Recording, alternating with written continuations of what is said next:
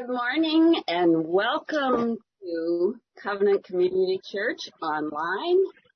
Um, we're so glad you joined us and um, any anonymous people that we can't see, um, you are welcome just the same. I think we think of ourselves, at least I think of us as an informal formal church. um, which means all are welcome. And um, by way of announcements, um, I invite you all to join us for a very brief Thanksgiving liturgy on Wednesday night, Thanksgiving Eve at 6:30. Um, I think it'll just set us up for that mm. uh, Thanksgiving time of feasting. uh, there are plans in the works what we're going to do for Christmas on our property. I don't know if there are any reports or updates. Does anyone have any reports or updates? I don't have anything about the church property, but at some point during this week, uh, you all will be getting a delivery. We have um, some wood that has holes in it, and there'll be candles um, for an Advent wreath. Um, it's it's going to be linear, um, and you can put it on your table, mantle, wherever, just as something for us to have together. And any woodworkers out there, the disclaimer is these are not finished pieces of wood. They are intended to be rustic. and any of you crafty people out there who wish to decorate them, add boughs, whatever, please feel free. You're getting the basics. And We're very sorry, Helen and Don and Peggy, that yeah, we may not be able to deliver to you. Peggy is is muted, but um, okay. And uh, if you are um, interested in getting it and you live in the area, please put your address in the chat box, and uh, then Billy can make sure to get it to you. All right. Or, well, or email me because I'm not sure how I how to copy it out of the chat. Got it. Unless it can be captured that way somehow. Well, you know, you can always take your smartphone and take a picture of it, but whatever. Jeanette? Yes? On the, uh, just an update on the food shelf ministry. Yesterday was our November pre-Thanksgiving distribution. Um, we served about 65 families. So still our numbers are continuing to kind of sneak up. Um, but uh, thanks to all who have supported that ministry financially or especially during these times or by dropping your cans of non or items of non-perishable goods to uh, at Price Chopper, Hannaford, or the Jericho Market. So thank you for your support. All right. Thank God for the food shelf, Bob. Thank you for that update. Well, welcome to uh, Covenant Community Church's celebration of Christ the King Sunday. Um, we are going to open our time of worship with Readers Theater. So I invite our readers uh, to unmute and everyone else to mute. Shout triumphantly to the Lord, all the earth. Serve the Lord with celebration. Come before God with shouts of joy. Know that the Lord is God. God made us. We belong to God. We're God's people, the sheep of God's own pasture. Enter God's gates with thanks. Enter God's courtyards with praise. Thank God. Bless God's name. Because the Lord is good. God's loyal love lasts forever. God's faithfulness lasts generation to generation. And thank you. Now, as we join together in our call to worship, please uh, mute yourselves and uh, you may reference the bulletin and the readings in your chat box. All right. Oh, come, let us sing to the Lord. Let us make a joyful noise to the rock of our salvation. For the Lord is a great God, a great ruler over heaven and earth. Over to you, Peter, as we turn in our hymnals to. Which one will it be? Apologies for those of you who don't have hymnals this morning. I did not uh, get the lyrics to uh, Diane in time. But for those of you who have hymnals, our first hymn this morning will be number 685 in the blue hymnal, 685, I, the Lord of Sea and Sky.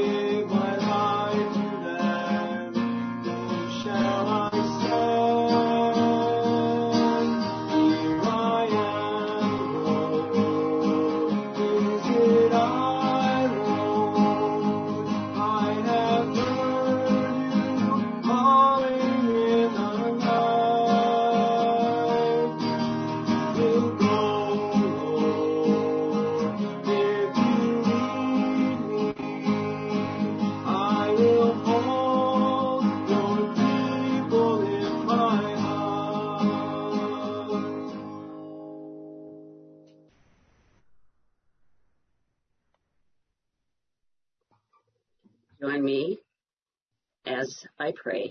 God of majesty, you love us with an everlasting love and show us the way to justice and peace.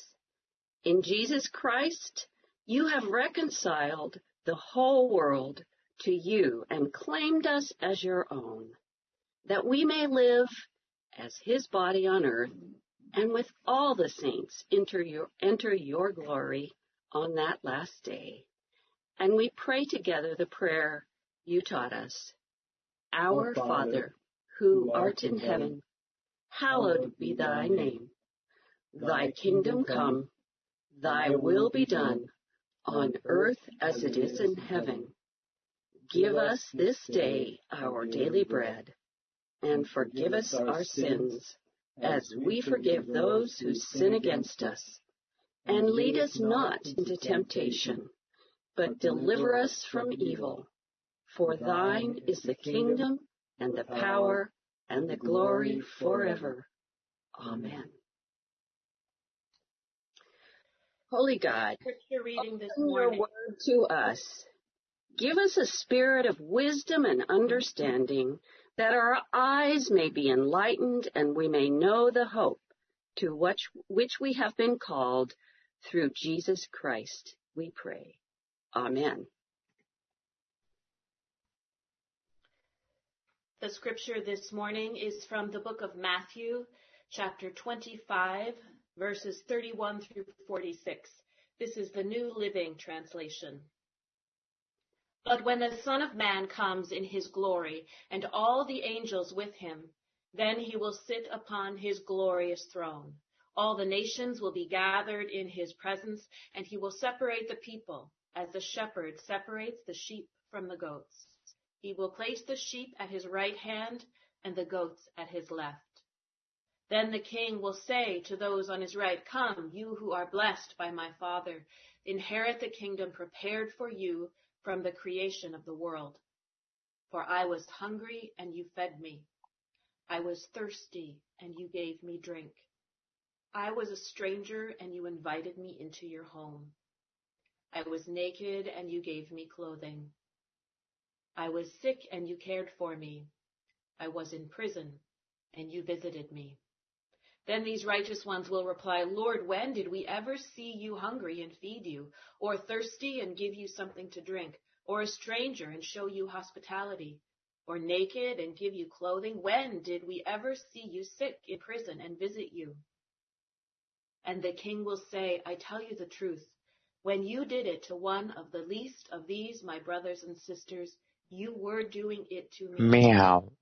Then the king will turn to those on the left and say, Away with you, you cursed ones, into the eternal fire prepared from the devil and his demons. For I was, Meow. Meow. I was thirsty, and you did not give me drink. Meow. Meow. Your home. I was naked, and you didn't give me clothing. I was sick and in prison, and you did not visit me. And then they will reply, Lord, when did we ever see you hungry or thirsty, or a stranger, or naked, or sick, or in prison, and not help you? And he will answer, I tell you the truth. When you refused to help the least of these, my brothers and sisters, you were refusing to help me. We have to come to terms with the fact that Jesus has not shied away from discussing the last days and coming judgment in his farewell teaching. Ironically, he's heading toward his own unjust judgment. In the past two weeks, we've studied two of three parables on the end times. The first, the story of the ten bridesmaids, bids us be prepared and watchful for Jesus' coming. Second, the parable of the faithful servants challenges us to use the financial resources with which we've been entrusted for the work of God's kingdom. And the third today is the parable of the sheep and goats. This narrative leads us to the conclusion that a person is not a follower of Christ on the basis of ancestry, ritual act, or liturgical confession. To quote Klyne Snodgrass. A Christ follower is one who actually lives as Jesus lives, with compassion and obedience to God.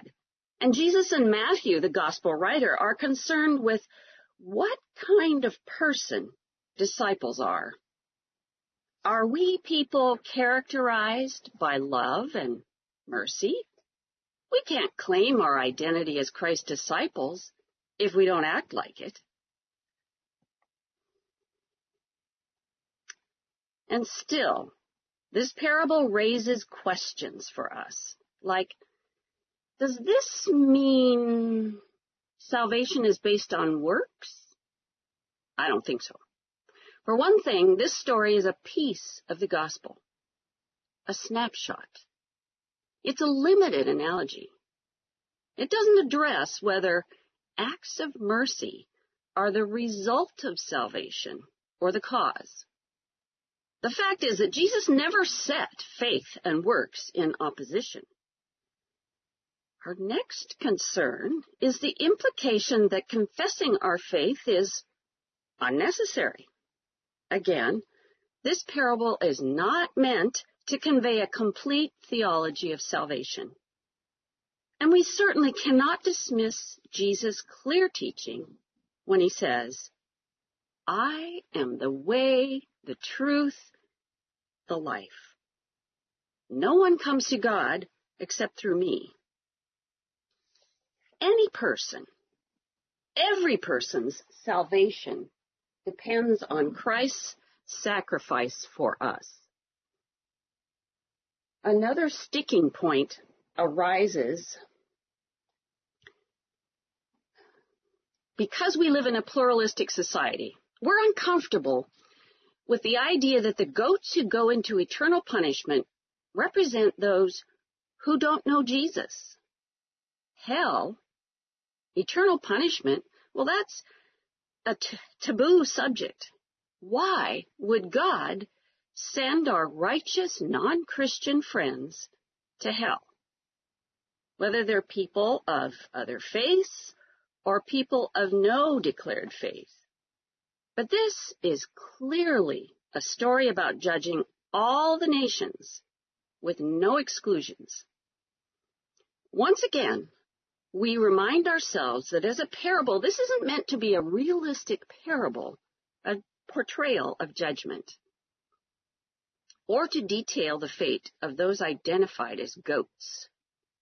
Judgment is actually just truth telling determining the facts.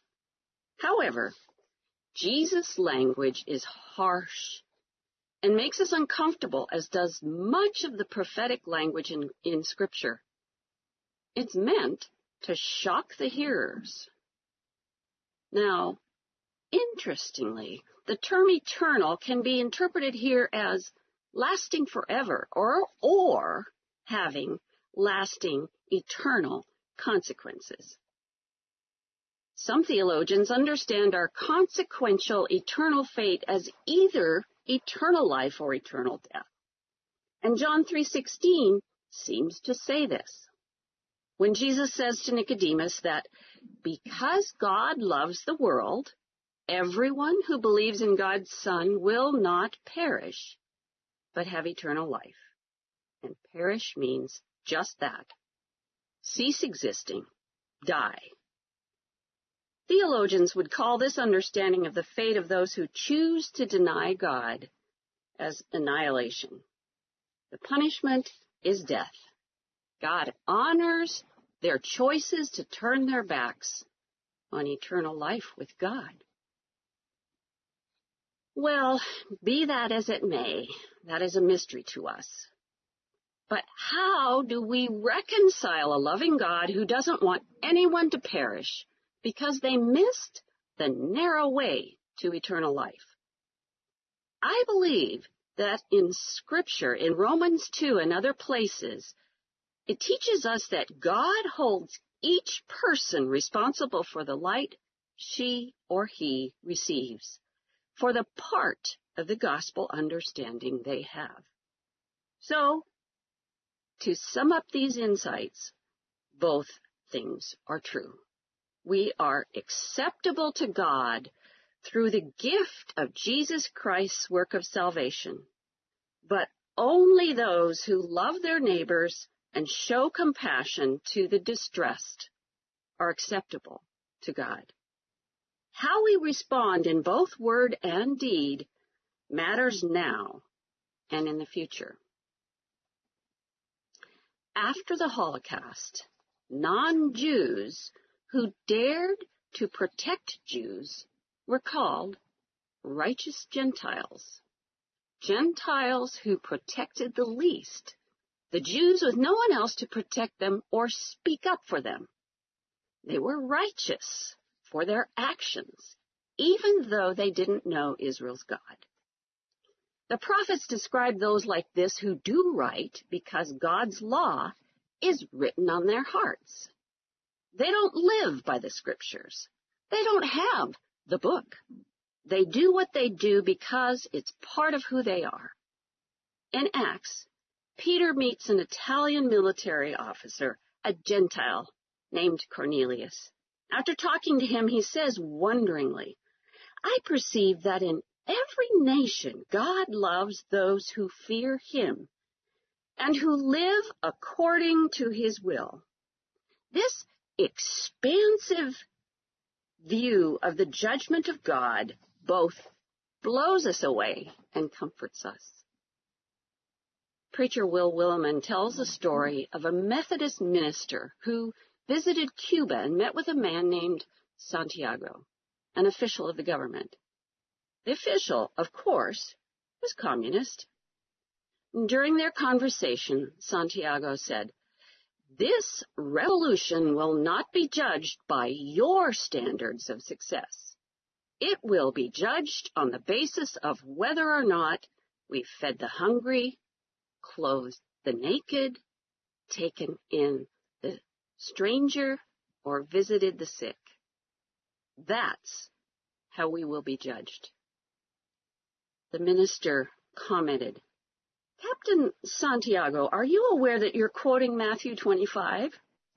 Santiago replied, I don't know anything about that. But Jesus knows Santiago. It's interesting to note that both the sheep and the goats are surprised by what Christ says. The righteous sheep are surprised because they don't realize who they're ultimately serving or where their idea of morality originates. They don't know Jesus and they wouldn't recognize him anywhere. Lord, when did we see you? Who, us? I don't remember ever having visited you, clothed you, or given you something to drink. These ignorant ones are the favored sheep. It turns out that they're caring for Jesus when they care for the least. They treat the most vulnerable people as Jesus would treat them. Without knowing Christ, they are following him. But I think many Christians misidentify people as goats when they don't have a clue who Christ is or understand his gospel. But those goats surprise us and turn out to be sheep. And we don't do well, as a matter of fact, in comparison. After all, we know Jesus. We are people of the book. We have faith. We know the end of the story. And the goats are surprised as well as the sheep. They ask, when did we ever see you and fail to show you mercy and compassion? We're nice, politically correct people who know about racism and ageism and sexism, and we take comfort in this knowledge. If we'd known it was you, we'd have given you a bottle of water, a free meal, a prison visit. We are informed voters and we're proud of it. We're not like those far right crazies it's easy to hear this story and smugly identify with the sheep. We're the non-racist, non-sexist sheep. We shop local and we get our theology from the covenant church. We know things. So why didn't you tell us it was you all along? Why didn't you just say something? And the answer comes. You didn't have to know it was me all along. The righteous sheep didn't either. It would have been enough for you to realize nothing more than that this little person, the least of these, was created in my image. If you'd known nothing else, and come to think of it, you did, that would have been enough. You didn't need to know it was me. All you needed to do was acknowledge their humanity, their godlikeness, and you'd have done the right thing. It's surprising, isn't it, that the people in this parable who are invited into the kingdom don't know things. They haven't prayed the prayer or been baptized. They don't know the Apostles' Creed. They don't have a clue who Jesus is. Yet Jesus judges their ignorant actions to be even more Christ-like than his own people who know things but fail to follow through on what they know. The ignorant sheep may not know him, but he knows them. In the parable of the bridesmaids, Jesus says he knows who his people are. A Catholic theologian describes people who are anonymous Christians. These are people whose actions are more faithful than some who identify as faithful. John Wesley comments on this parable to say that many are blessed through Christ, although they don't know Christ. Their sheep identity comes through. The needs of others are the places where everyone, especially Christians, meet God, meets God. And everyone, especially Christians, are accountable for our response to God. Relationship is everything. We cannot separate our relationship with Christ from our relationship with people. Once we've experienced God's mercy and grace, we're compelled to extend the same to others.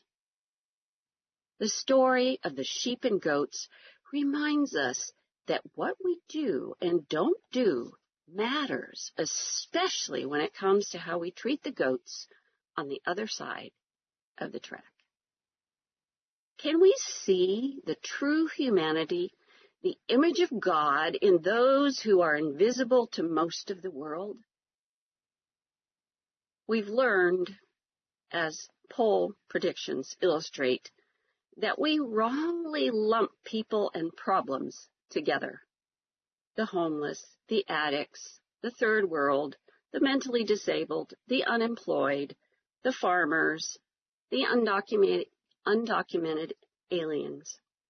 Worse yet, we tend to see them as a caricature. It's too easy to characterize and dismiss millions of people with a blanket label. All Republicans, all liberals, all Latinx people, all men. And everyone in each category is more or less the same. Have we gotten to know people in different categories from us? Have we really seen them and listened to them? Do we forget that they are God's loved children made in God's image? You know, I think it would be a great spiritual practice to sit in a car near Five Corners or some equivalent in places where others of you live and just watch people go by. Maybe you know what you'll see. A harried mom with three little kids under the age of six. Two of the kids are hollering or begging to stop at Rocky's for ice cream, even as the mom is snapping in anger and maybe even being, well, a bit profane you'll notice the rather strung out looking person slouching by. You'll see a well-to-do person driving by in his Lexus. Or the teenager walking with head down reading something off her smartphone. You'll see a little bit of everything eventually. But it would be a good practice to say of each person, Christ loves you. I serve him if I serve you. Jesus died for each one and expects us to see him, her, that skinny one, that strung out one, that stressed out mom, and that oblivious teenager because each one of them, somewhere under all that exterior stuff, is made in the image of the Almighty God Himself. We see Jesus and by extension God in the people around us. What if we slow down our assumptions about the cause of social problems? What if we ask God to show exceptions to our generalities? In Thornton Wilder's Pulitzer Prize winning play, Our Town, the play's central character, Emily, is given a chance following her death to view a scene from her past. She's told that it can't be an important day, but should be a fairly ordinary time from her past. Indeed, she's told that revisiting even the least important day of, of her life would teach Emily something important. Emily chooses to revisit her 12th birthday, only to discover many things about that day that she'd forgotten completely. More than that, however, she is stunned to see how fast life moves and how little she or anyone paid attention to what was happening when it was happening. In the end, Emily cannot bear to watch. I can't. I can't go on, she cries. We don't have time to look at one another. I didn't realize. So all that was going on and we never noticed. Do any human beings ever realize life when they live it? Every, every minute? She asks. The answer is no. Instead, Emily learns that for the vast majority of people, what it means to be alive is to move about in a cloud of ignorance.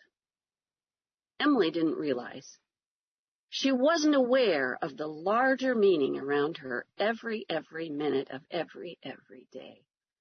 Similarly, we might understand that the sheep and the goats show us that the most important things we do in life are things in which at the time we see no real significance. Things like meeting Jesus when we donate warm clothes and blankets to a shelter, when we stock shelves at the food bank, when we listen compassionately to the fears and anxieties that torment that crazy uncle who believes ridiculous conspiracy theories. Professor Klyne Snodgrass declares that these parables of the future are not about the future, but instead about life in the present. One way we choose to live leads to life, and one leads to death. Jesus calls us to faithful and wise living by telling these stories. Jesus seeks to persuade us to do God's will and live loving compassion. The Jesus who speaks in Matthew 25 also tells us we are saved by grace and not by what we do. But when we see the grace behind our salvation, we develop new ways of seeing everything. Grace opens our eyes to see things that we maybe would miss otherwise. Grace begins even now to give us a preview of the end of time. Grace lets us know that if one day we ask the question, Lord, when did we see you? Jesus' answer will quite probably be, when not. Amen. As we turn to our time of reflection, I just ask that you search your heart for the places where you label and generalize and dismiss people, We all do it. I do it. And confess that to God who knows it already and ask Him to show us the humanity, the, the image of God in somebody from a group that we've dismissed.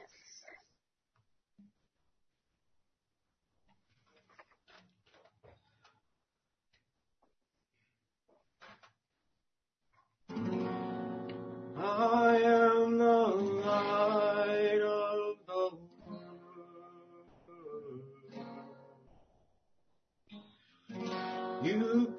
people come and follow me. If you follow in love, you'll learn the mystery of what you were meant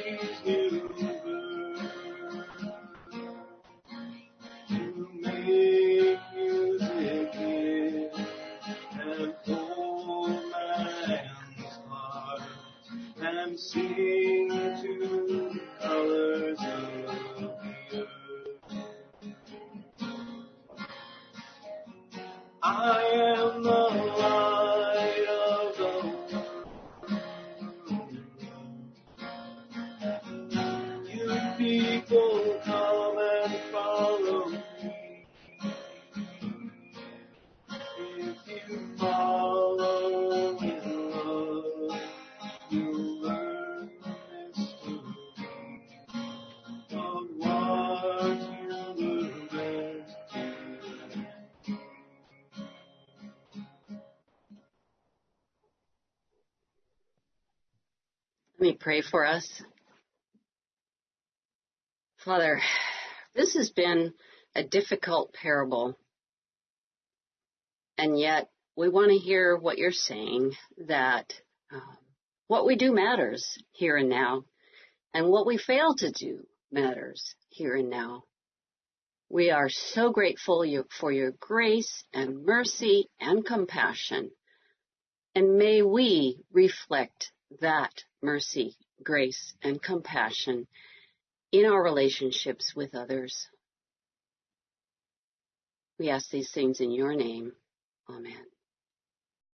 So again, for those with hymnals, our next hymn will be number 283 in the blue hymnal, 283, Breathe on Me, Breath of God.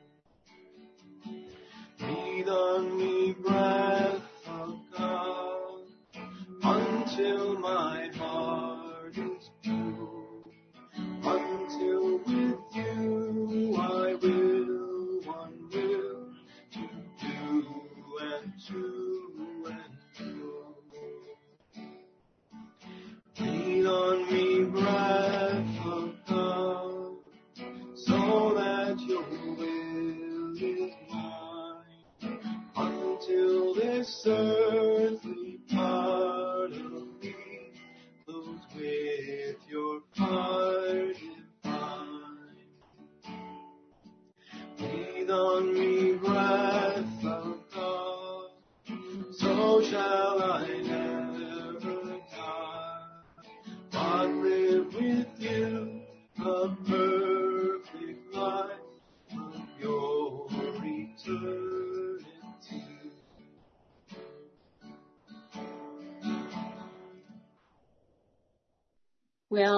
as we come to our time of sharing, those of us who have been successful in getting back on, um, please do share your concerns and joys. Well, Benita asks us to pray for Kay as she continues to decline. Benita had to leave and to be with Kay. So, um, Lord, in your mercy, hear our prayer.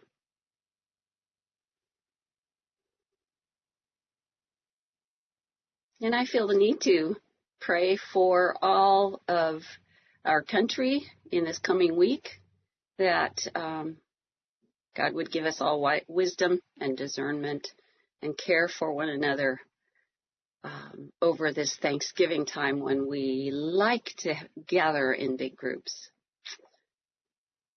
Lord, in your mercy, hear our prayer. And we praise God for the good news of a vaccine and uh, thank God for healing.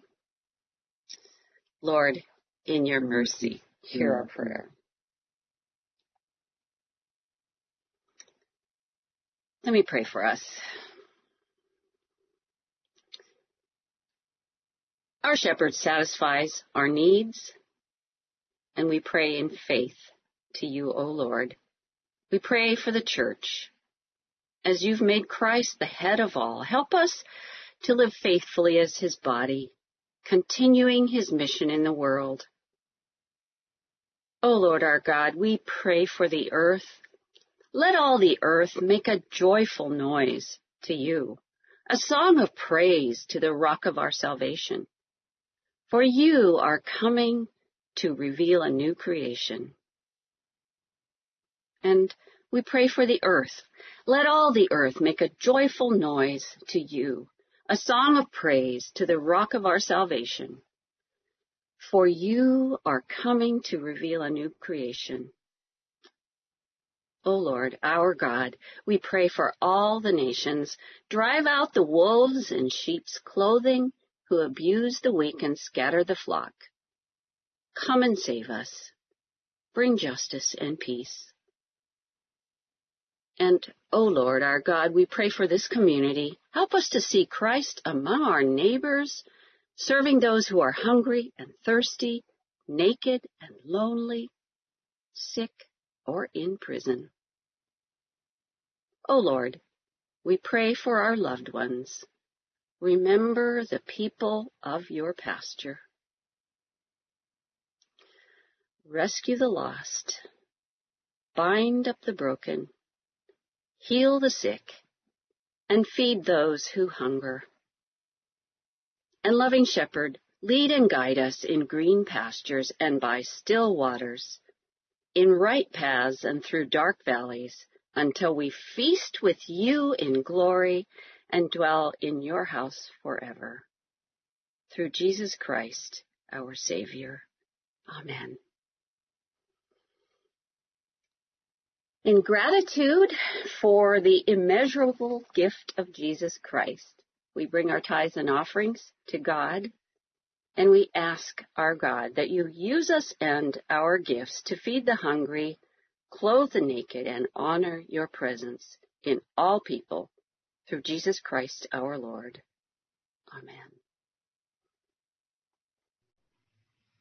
Amen.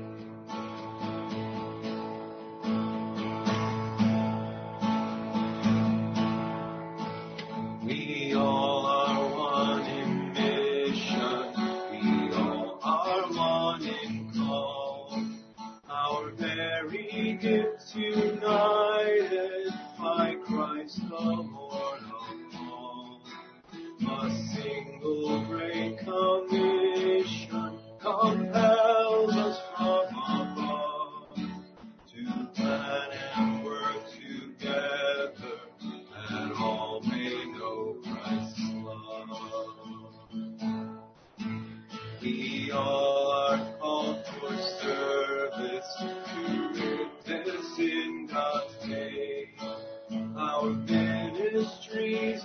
ministries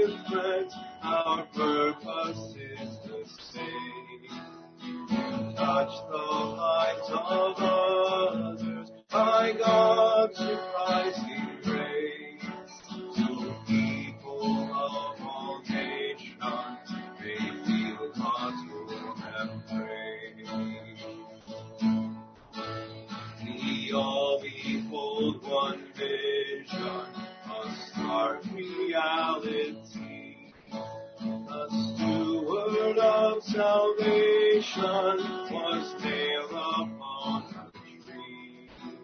And resurrected justice is rise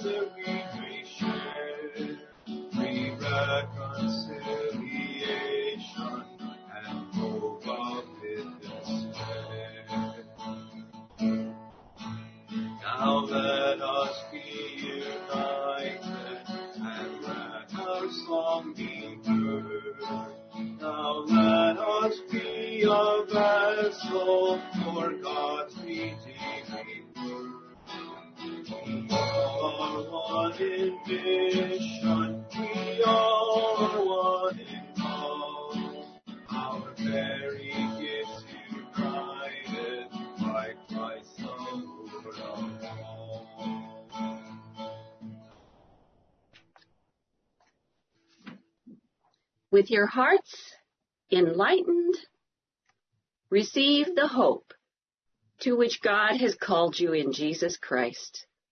Glory be to God. May God who seeks the lost keep you.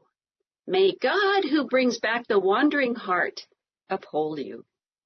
May God who binds up the injured heal you. And may God who strengthens the weak empower you now and forever. Let us sing to one another. The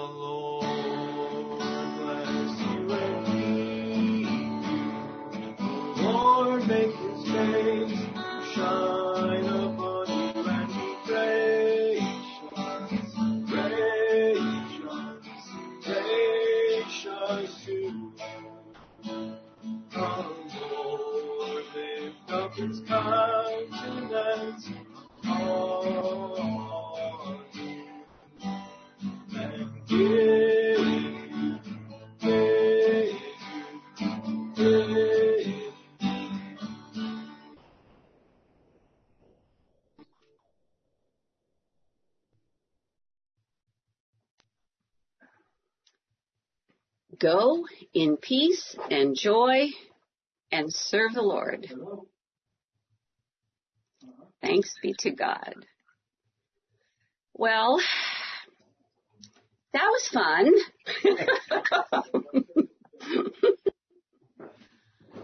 oh, Interesting.